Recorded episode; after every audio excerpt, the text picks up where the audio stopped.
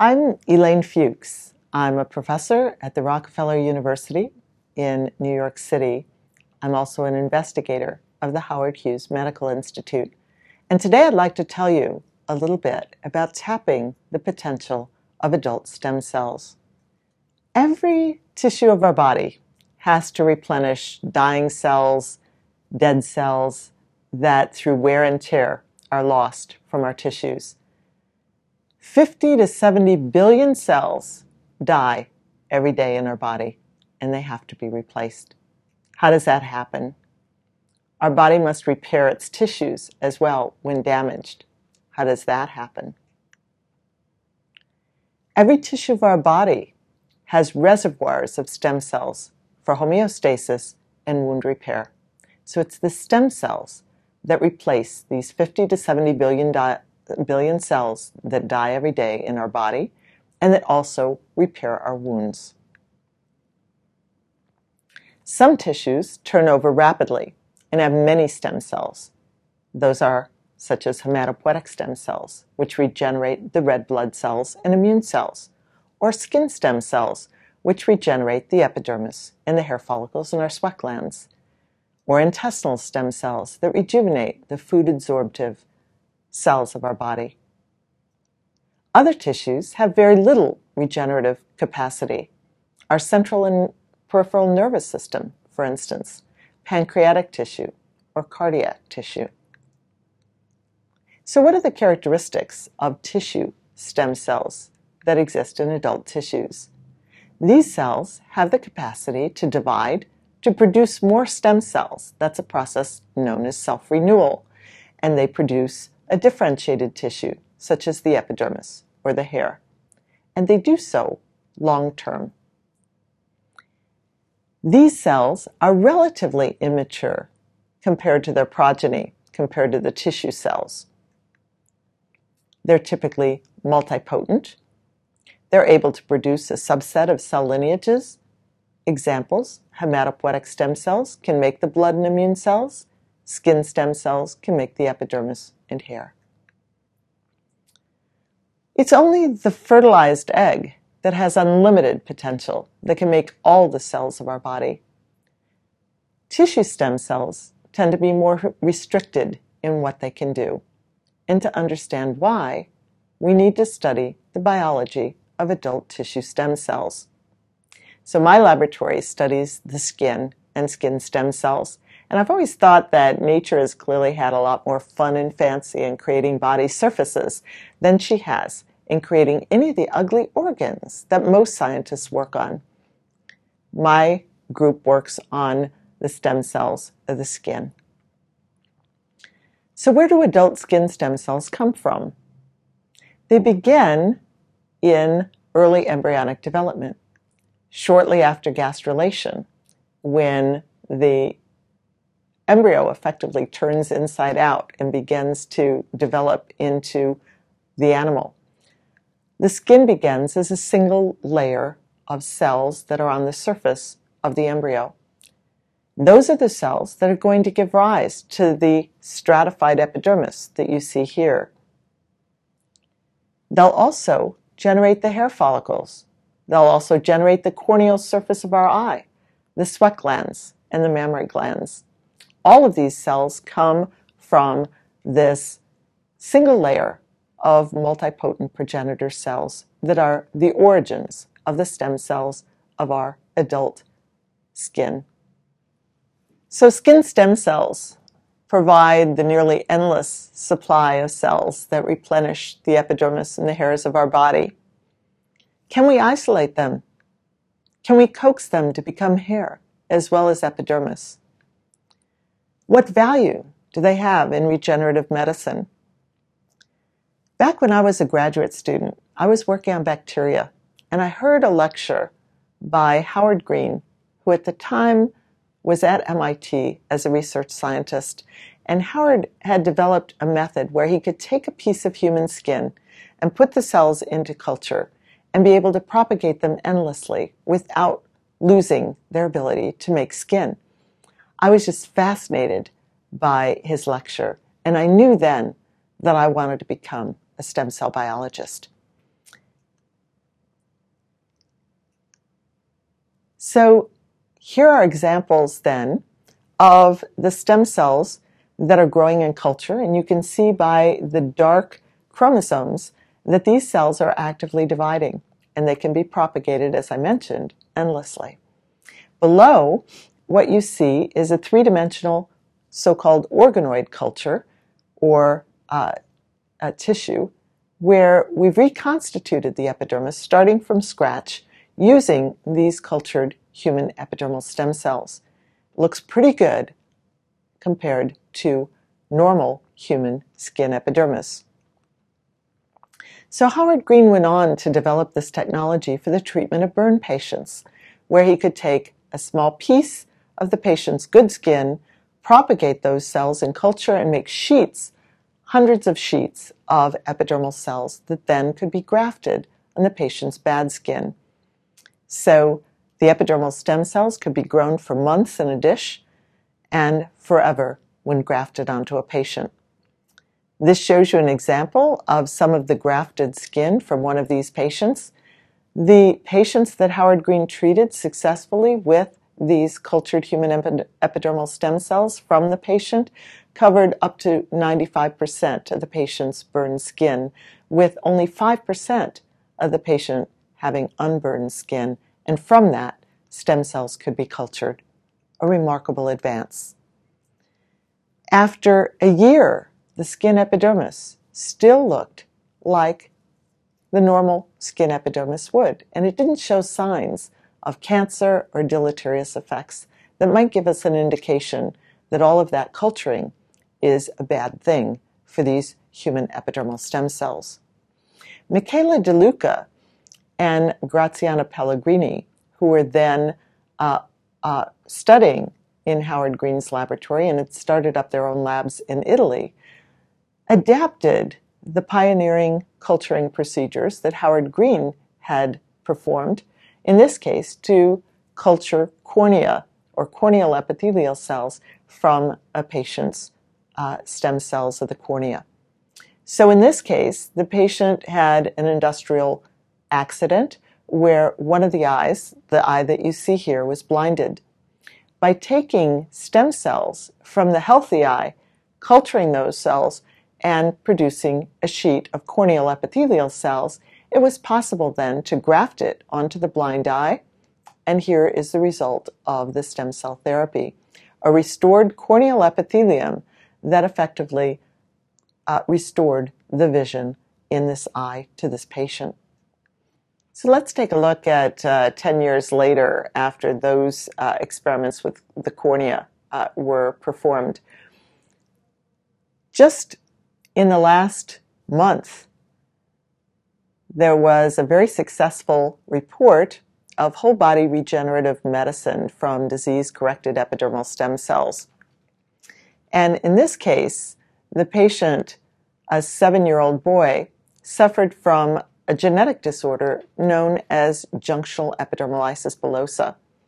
This genetic disorder is due to recessive genetic mutations. They can be either in the laminin 5, an extracellular matrix protein that's important for the epidermis to adhere to the underlying dermis, or mutations in integrins alpha 6 or beta 4, which are the integrins in the epidermal stem cells that are necessary to adhere the epidermis to the underlying dermis. And this particular patient had a disorder or genetic lesion in the laminin 5 chain, and as a consequence, the epidermis did not adhere and uh, effectively sloughed off from the patient's body with the slightest of mechanical trauma.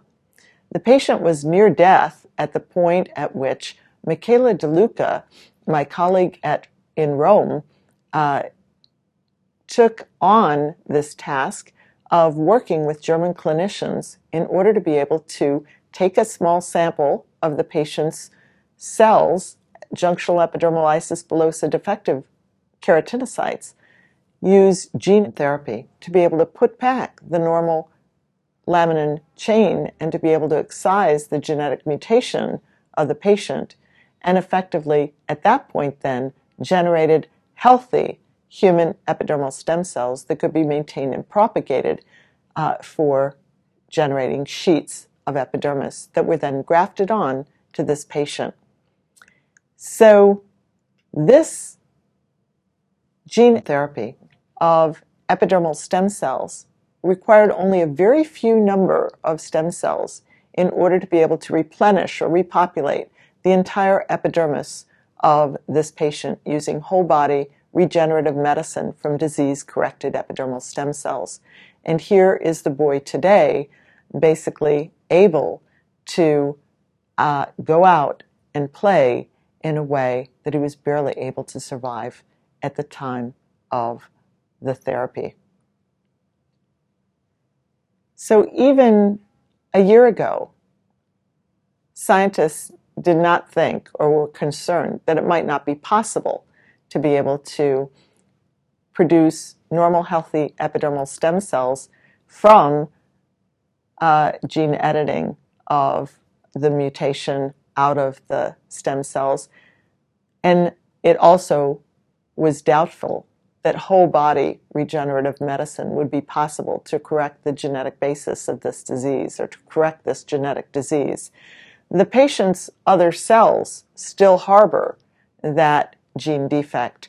But the important aspect of this is, is that the patient, uh, uh, the patient's skin epidermis is now corrected, and this boy may be able to at least uh, live uh, a relatively normal life.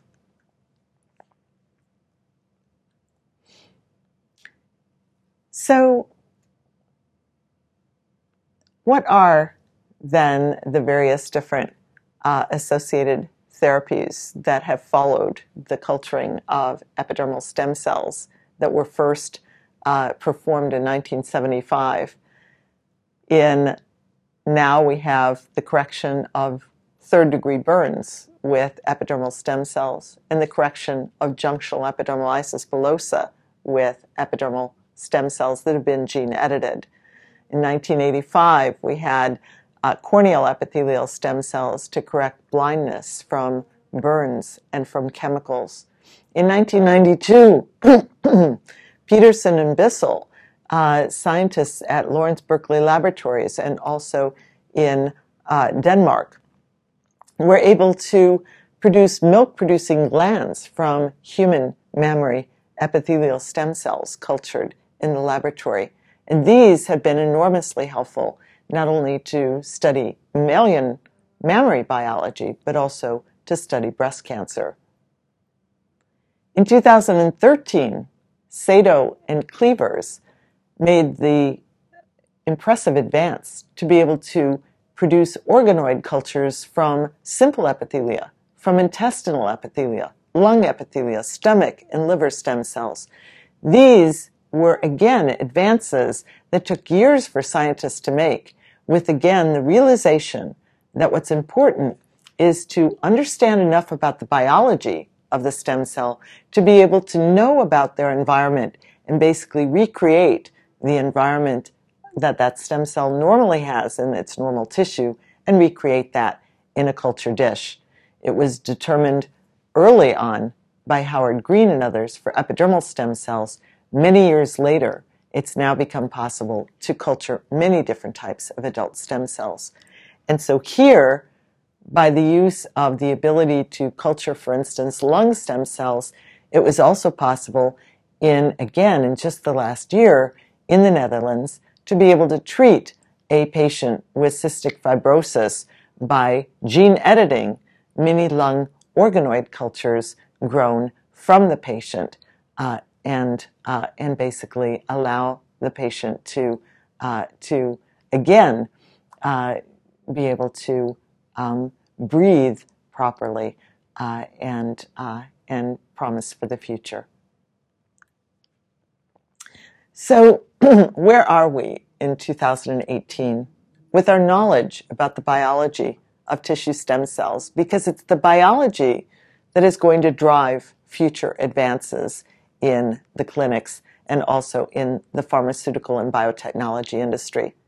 So, what we know is that stem cells of adult tissues typically reside in niches, in defined microenvironments. That's true for the hair follicle, for the intestine, and for the hematopoietic system, the three stem cells for which we know most about the stem cells and their niches. When does a tissue stem cell de- decide, am I going to make tissue or am I going to be dormant or quiescent? It's the interactions between the stem cell and its microenvironment, or the niche stem cell interactions, that make that decision. When a stem cell is not making tissue and exists, for instance, in the skin, uh, it basically is receiving inhibitory signals from the microenvironment telling it to stay cool, be quiet, be dormant, not make tissue. But if a stem cell needs to make tissue, now there have to be interacting cues that are positive acting cues that are now going to override those inhibitory cues. And at that point, those activated stem cells then go on to make short lived progenitors, which then go on to produce the bulk of the tissue. And in the case of the skin, it would be, for instance, the epidermis or the hair follicle. How many and how often stem cells are active depends upon the needs of the particular tissue. So we know a lot about the skin stem cells from my laboratory and other laboratories' research over the last uh, several decades now. And we know that the tissue stem cells reside at the interface between the epidermis and the dermis. But they're defined in their task and also their program of gene expression by their local niches. So the epidermal stem cells that reside in the innermost layer of the epidermis are in a niche microenvironment that's very different from that of the hair follicle stem cells that are located at the very base of the uh, non-cycling portion of the hair follicle. And that stem cell niche interactions are what defines the stem cells in each of these niche, niches and tells the stem cells of the epidermis to make epidermis produce our barrier, whereas stem cells from the hair follicle to make hair. So my laboratory has studied the hair follicle for a number of years now. It's really the perfect system to understand a basic biological problem, and that is how stem cells transition between quiescence and tissue regeneration. This is a problem that's faced by all the stem cells of our adult tissues. And we've learned a lot about the various different interactions that are necessary.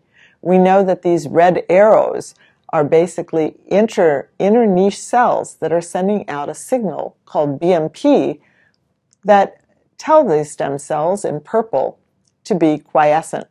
We know that at the base of the stem cell niche, there are signals, new signals, activating signals called WNTs, which are produced by the hair follicle stem cells themselves, and BMP inhibitors produced by the underlying green cell, basically a pocket of specialized mesenchymal cells called dermal papillae cells.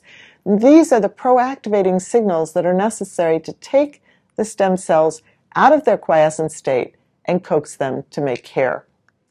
So when the threshold levels of activating signals overcome the inhibitory BMP signal. Then the stem cells are basically activated. They start to make those short lived progeny, and now the short lived progeny make get a new signal, this one called sonic hedgehog. Sonic hedgehog then acts in two ways, which we learned from uh, conditional knockout uh, of both the receptor and the ligand. What we learned is that sonic hedgehog first acts to stimulate the specialized mesenchymal cells, the dermal papillae cells, to produce more BMP inhibitors and also proactivating FGFs. Then, several days later, Sonic Hedgehog acts on the quiescent stem cells, those purple cells, to be able to restock the stem cells utilized in the course of tissue regeneration, but also to produce the shaft that then grows downward, pushing the signaling center away from the stem cell niche, and now the stem cells return to quiescence, but the short-lived progeny produce hair and the channel that the hair follicle sits in. And so, in this way, we understand very well about how the hair cycle works because once the hair cycle is begun and gets going, it's essentially the short lived progenitors that then do the bulk of making tissue, in this case, the hair and its channel. So the short lived progenitors are short lived. Eventually, they lose their proliferative capacity and undergo apoptosis and differentiation, and now the system returns back to normal again to reset the hair cycle. So, what does it take to make a hair follicle? I talked about the importance of the Wnt signal, but many years ago, my laboratory activated the Wnt signal at a time we didn't even know it was a Wnt signal. We activated its interacting partner known as beta catenin. And when we activated beta catenin in the mouse skin, what we got is a super furry mouse relative to its brother next to it. These mice ended up uh, producing far more hair follicles than normal. Initially, we were very excited by that, but the downside of this is, is that those mice develop tumors over time, obviously not yet ready for prime time. But it told us a very important thing, and that is that Wnt signaling is important in dictating these unspecified progenitors to make a hair follicle not to make epidermis. So, when taken from their niche and cultured, the green stem cells that you see here of the hair follicle turn out to acquire plasticity. We can culture these stem cells much the same way that Howard Green cultured epidermal stem cells many years ago. And when we culture those cells, we can take a colony or a clone derived from one of the single stem cells and we can engraft it onto a mouse that doesn't have hair, and those mice now can produce hair. They also produce epidermis and sebaceous glands, and that's something that they normally don't do. Normally, they just make hair. They will, however, make epidermis and sebaceous glands when the skin is wounded and when the epidermis and the sebaceous glands are missing. So the stem cells receive signals, in, these case, in this case, wound signals, that stimulate those stem cells to be able to make hair, but also to be able to make epidermis and sebaceous glands to replenish the tissues that were missing as a consequence of the wound. And when you take the stem cells out of context, out of the hair follicle niche, and you put them into culture, now the stem cells kind of forget what they were supposed to do when they're grafted back onto the skin, and now they basically act like they're in a wound state uh, and effectively will also make epidermis and sebaceous glands. We call this phenomenon stem cell plasticity, and it's something that we see in a variety of different stem cell uh, stem cells uh, from tissues. It's a phenomenon that basically allows a tissue to receive essentially a, a danger call in a wound that tells the stem cells nearby to be able to repair and replenish the tissue uh, at all costs and as fast as possible. So it's always the closest stem cells then to the wound that can repair it. Unfortunately, these stem cells will not automatically make uh, neurons or make other tissues of our body uh, without some manipulation. But these stem cells will, however, uh, naturally make not only hair follicles, but also epidermis and sebaceous glands. So we've studied these stem cells over the course of many years now, and we know that these stem cells uh, are defined by their transcriptional profile, effectively the gene expression pattern that these stem cells make. And we know a good deal about this. We know that there are the transcription factors in purple, uh, a variety of different transcription factors that are made by these hair follicle stem cells and not by other uh, stem cells, at least as a cohort. We know that there are some factors like LGR5, which are made by a number of different stem cells, intestinal epithelial stem cells, uh, hair follicle stem cells, and many other types of stem cells. We know that integrins are a characteristic of many different types of stem cells, and they're expressed at very high levels in the hair follicle stem cells.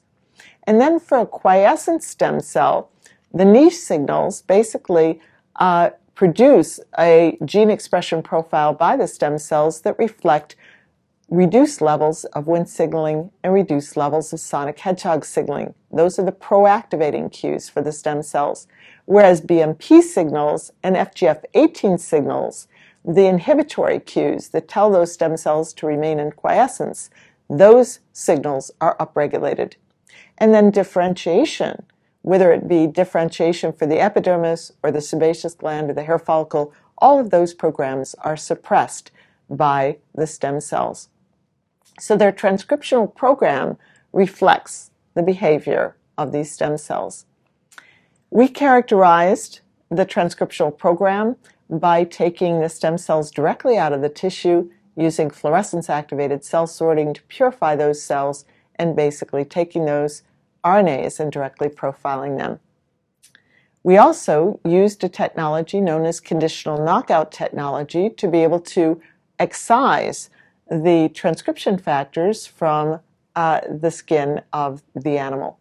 When we excise TCF3 and TCF4, these are DNA binding proteins which can also bind beta catenin, which is a downstream Wnt effector, and we found that the loss of TCF3 and 4 basically no long the stem cells can no longer maintain their quiet their uh, their uh, their activity. We learned that the loss of LHX2 is required for maintaining the stem cells, and similarly, the loss of SOX9 required for maintaining the stem cells. Surprisingly, when we knocked out beta catenin, what we found is no hair follicles made. So, with no Wnt signaling, there were no hair follicles made. Um, interestingly, when we knocked out TCF3 and 4, even though it was necessary to make a hair follicle, what we found and maintain the hair follicle stem cells, what we found is a burst of hair growth. So in this way, we learned that TCF3 and 4 antagonize what Wnt signaling can do, and that keeps the stem cells in quiescence because Wnt is typically a proliferation associated factor. LHX2 in the absence basically produces where the stem cell niche was, now a niche full of sebaceous gland. So LHX2 is necessary to repress the differentiation program of the sebaceous gland while the stem cells are stem cells in their native niche. SOX9 represses the epidermal stem cell uh, differentiation program, and without SOX9, the hair follicle stem cell niche turns into an epidermal cyst. So we understand how these different factors are working and how these different transcription factors, what they're necessary for. So let's put this all together now. And I'll give you one example, and that is from BMP signaling, which I told you is important to control stem cell quiescence. So we've learned for the course of our studies that the BMP interacting with the BMP receptor on the stem cells uh, is sufficient to activate the canonical uh, transcription factor called phosphosmad1 along with phosphos along with SMAD4, which then control downstream a group of transcription factors that I've shown you here. Together, these factors are necessary to control the quiescence of the stem cells. So we then looked at what happens in an aging mouse. What we found was that in the first hair cycle of the mouse, that happens relatively quickly. Only a couple days separates the time at which one hair follicle has completed its cycle and the next hair cycle begins. But now, as the animals get older, there's longer and longer times between when our hairs grow, or when the animal's hair grows, and when the hair basically, when the stem cells sit in quiescence. They spend far longer sitting in quiescence than they do in the younger mice. And when we trace this, what we found is that the dermis and the old fat, or the old adipose tissue of these older mice, turned out to produce very high levels of BMP. And that's what maintained these stem cells in their quiescent state. We could treat the, uh, the old mice with a drug called Vivit, which is an inhibitor of NFAT-C1, one of the transcription factors downstream of the BMP signal, and we could recrow the, reactivate those dormant hair follicle stem cells in order to make a new round of hair growth. And so at this point in time in our studies, what we learned is that actually the stem cell numbers still remain high in the older animal, but it's their activity that wanes with age.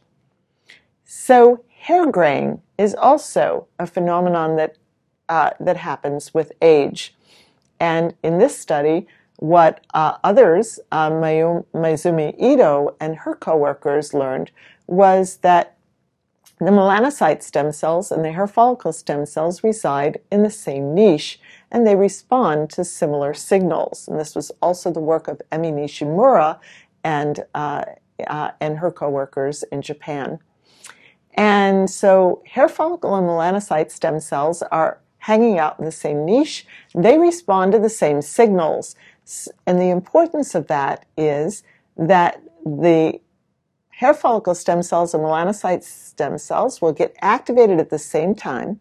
They'll differentiate so that the melanocyte cells will now begin producing pigment and the hair follicle cells will begin producing hair. And at that time, the differentiated melanocytes can provide that pigment to the differentiating hair cells and that's what gives our hair its color.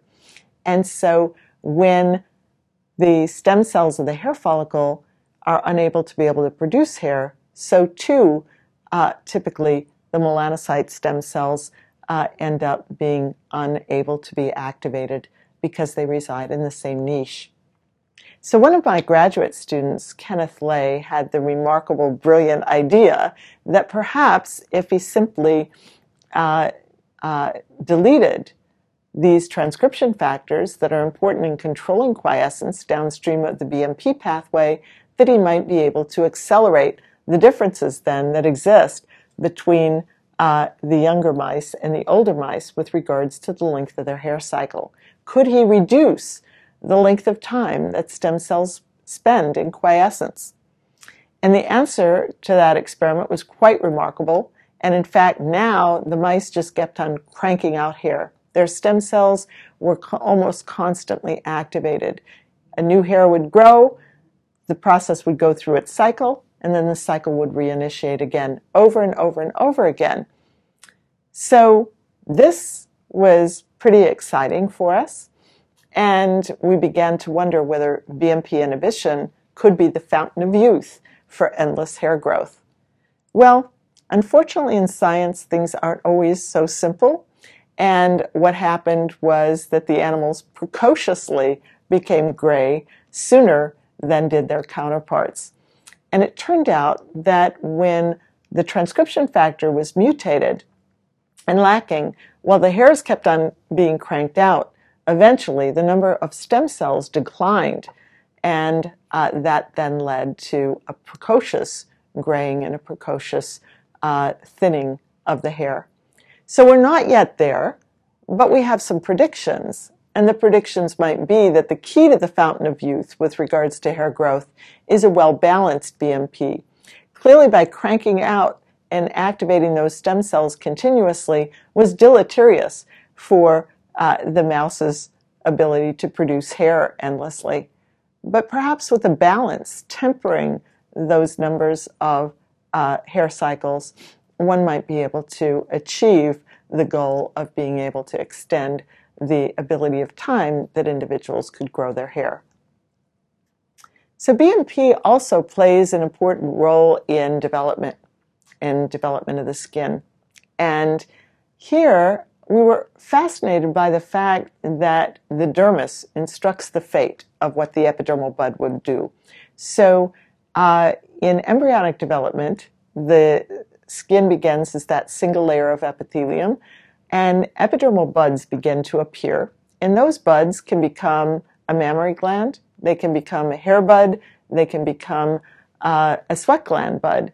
It's depending upon what the dermis is instructing them to do. And so regionally, we end up getting uh, these different uh, appendages of the epithelium uh, generated as a consequence of the different types of mesenchyme or the der- dermis that we have. It turns out that in most mammals, there's a BMP signal called BMP5, which is regionally spiking only in the paw skin of the animals. And so what happens is that most of the body region of the animals has hair, and there's very few sweat glands. There's only sweat glands or eccrine sweat glands on their paws. And eccrine sweat glands are what allows us, what allows our body to thermoregulate. It's what allows us to go out there and run a marathon as we uh, sweat three liters of sweat in so doing. But most mammals can't do that, and they can't do it because they have fur instead of sweat glands over their body surface. And so uh, we began to study this process, and as we discovered the BMP5 regionally spikes in the paw dermis, it doesn't spike in the body dermis, and therefore the animals get hair exclusively.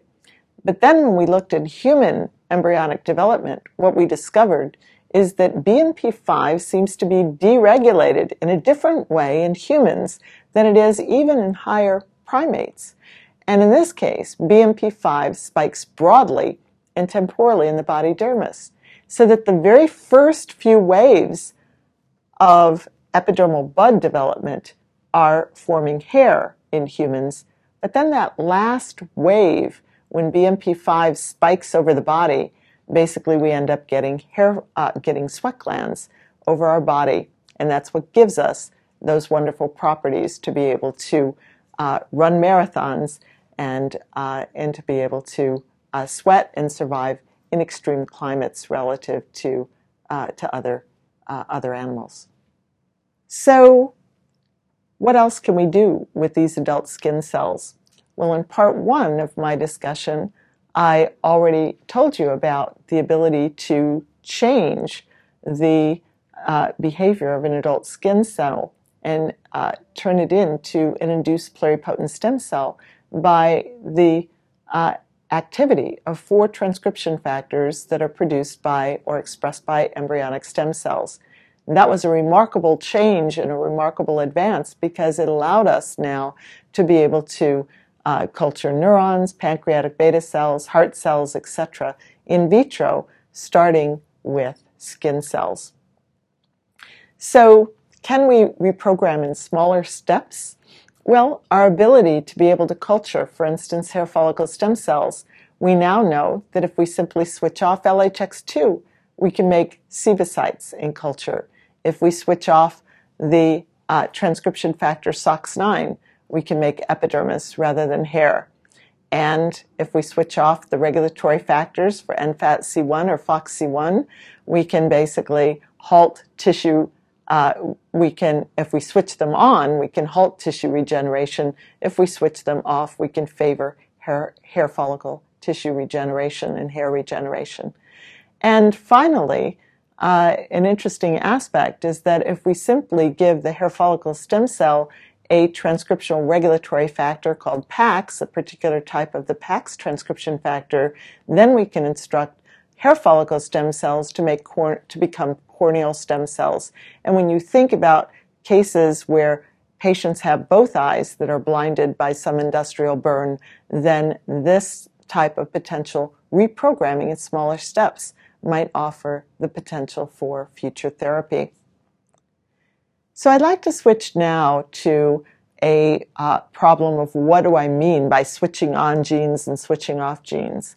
And two of my graduate students, Rene Adam and Hanseul Yang, uh, had the interest of being able to examine the uh, chromatin landscape, the gene expression landscape of the uh, of the hair follicle stem cells. And what they learned from that is that there are about 350 genes that are expressed by the hair follicle stem cells that are regulated by very large enhancers. Uh, Rick Young has coined them super enhancers um, that bind all of the different transcription factors, as we showed, that are expressed by the hair follicle stem cells. So uh, TCF3, TCF4, we talked about SOX9, we talked about LHX2 and NFAT-C1. And they all bind to relatively short stretches of DNA that are contained within these large super enhancers. So those short stretches of DNA seem to have uh, the uh, not only the binding of all these transcription factors, but they also have the uh, sequence motifs to which those transcription factors bind. So these genes turn out to be also the genes that are most important in maintaining the hair follicle stem cells in their quiescent, undifferentiated state. If we take a look at a handful of the 350 genes, then, that are these special genes regulated by super enhancers, what we find is that they include the SOX9 gene, the LHX2 gene, the NFAT-C1 gene, and uh, DNA, uh, the BMP downstream gene transcription factor activators. They also include the BMP inhibitor and the BMP receptor. They include a Wnt inhibitor, DKK3, and the Wnt receptor, or frizzled. They also include the integrin genes that I uh, emphasized as being important for maintaining hair follicle stem cells.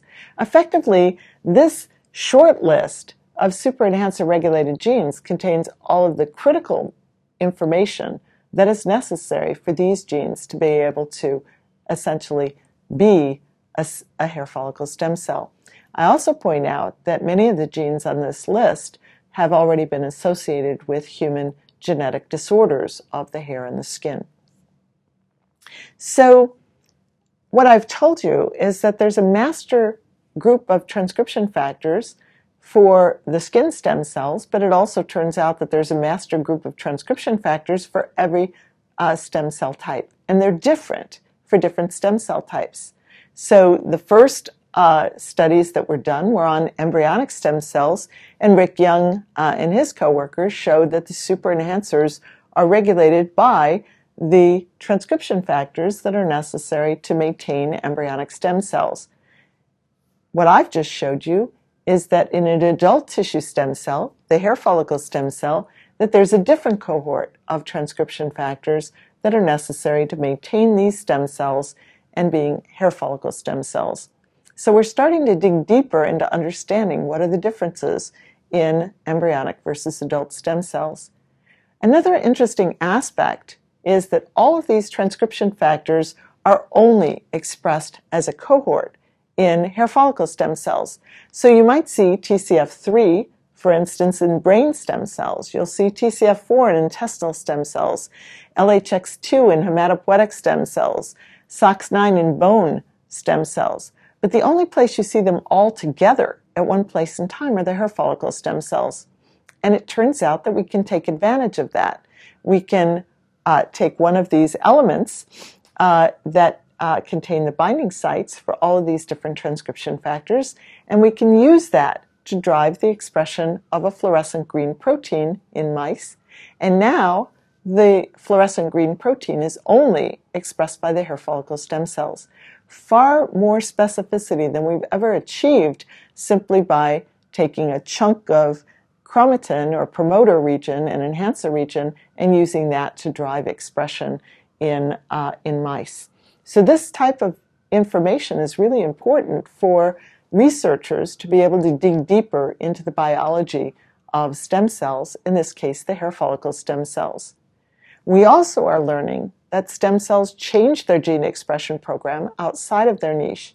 I already showed you that a stem cell outside of its niche, when grafted back onto the, uh, to an animal, can generate hair follicles, epidermis, and sebaceous glands. But now, if we take a wound induced enhancer, if we characterize the chromatin state of the stem cell while it's in the act of repairing a wound, and now identify those regulatory elements and use those to drive EGFP in a mice in a mouse. Now what we find is that in the unwounded skin there's no activity and now we wound the skin and the activity turns on. So these regulatory elements contain the information necessary to not only maintain the stem cell, but in this case to tell the stem cell what to do and to change its program of gene expression if it's going to repair a wound versus if it's just going to replace a cell that is dying in the tissue. So we're also looking at how skin inflammation elicits changes in gene expression in epidermal stem cells. So when uh, stem cells receive an inflammatory assault, how do they respond? And what we learned from our studies is that they respond and they activate new genes. And by taking the regulatory elements from those genes, we can use those to drive the expression of, in this case, a reporter GFP gene. So here we've generated mice uh, that express uh, these particular reporter elements, but they only do so when the skin has been subjected to inflammation.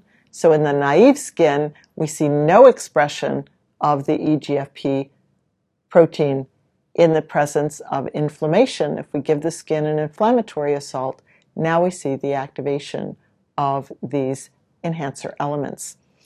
So we call these elements inflammation sensors. And what we found is that there are about 2,000 inflammation sensing chromatin domains that remain open in skin stem cells long after the inflammation has resolved. These sensors rapidly then become activated again with and activate their associated genes when the skin sees inflammation again. And that's a remarkable property because basically this confers to the epidermal stem cells a memory, an inflammatory memory, that it's seen the inflammation before. And even though the gene expression program is normal in uh, after the inflammation has resolved, there's these hidden memory open chromatin domains that basically allow the genes to be poised so that the genes can now be activated again and activated quicker the next time inflammation occurs. And why do we think that that's important or relevant? Skin inflammation elicits marks on epidermal stem cell chromatin. Remember that the epidermal stem cells are there for the long haul. They see the inflammation, they remain uh, and they're active uh, as stem cells long after the inflammation has resolved. But they have that memory that they've seen the inflammation before. That em- memory resides in the virtue of epigenetic marks. And here are some examples. There are columns now of the epigenetic marks that are shown, um, in this case, in control chromatin, shown in gray. There's no epigenetic marks. Now there's inflammation. The skin experiences inflammation, and we see two epigenetic marks appear here in this gene on the right. And now 30 days later, what we find is those epigenetic marks are still there. And even six months later, there's still traces of those epigenetic marks residing within these, uh, this chromatin. So the epidermal stem cells have a memory harbored in chromatin that they've seen the inflammation before. And what's the importance of that? Well, let's think about psoriasis or atopic dermatitis or contact dermatitis infections. The infections typically come and go. And when they come back again, they typically come back to the same places. We're now starting to understand why that is, because effectively the epidermal stem cells have a memory that they've seen the inflammation before so that if they see it again, they respond faster the next time. So what I've told you is that adult stem cells replenish dying cells of a, of a tissue and that they repair wounds. I've told you that they reside in niches whose crosstalk dictates their behavior. I've told you that key stem cell genes are regulated by super enhancers that bind stem cell transcription factors as well as transcription factors that are induced by the niche microenvironment. For inflammation, for instance, it might be uh, a phosphorylated active version of STAT3 along with the epidermal stem cell factors. I've also told you that trained immunity, the memory of inflammation, is not a phenomenon that's restricted to the immune system, but occurs in epidermal and we think likely other epithelial stem cells that bear the brunt of inflammation inflammatory bowel disease, for, in, for instance, or certain types of lung inflammation, somehow the tissue remembers that it's seen the inflammation before. So for immune cells, trained immunity enhances the ability of the immune cells to eliminate the infection if they see it again.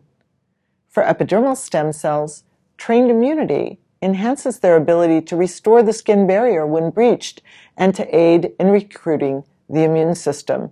And remember that the most important thing that the skin epithelium does is basically to produce that barrier that keeps harmful microbes out and essential bodily fluids in.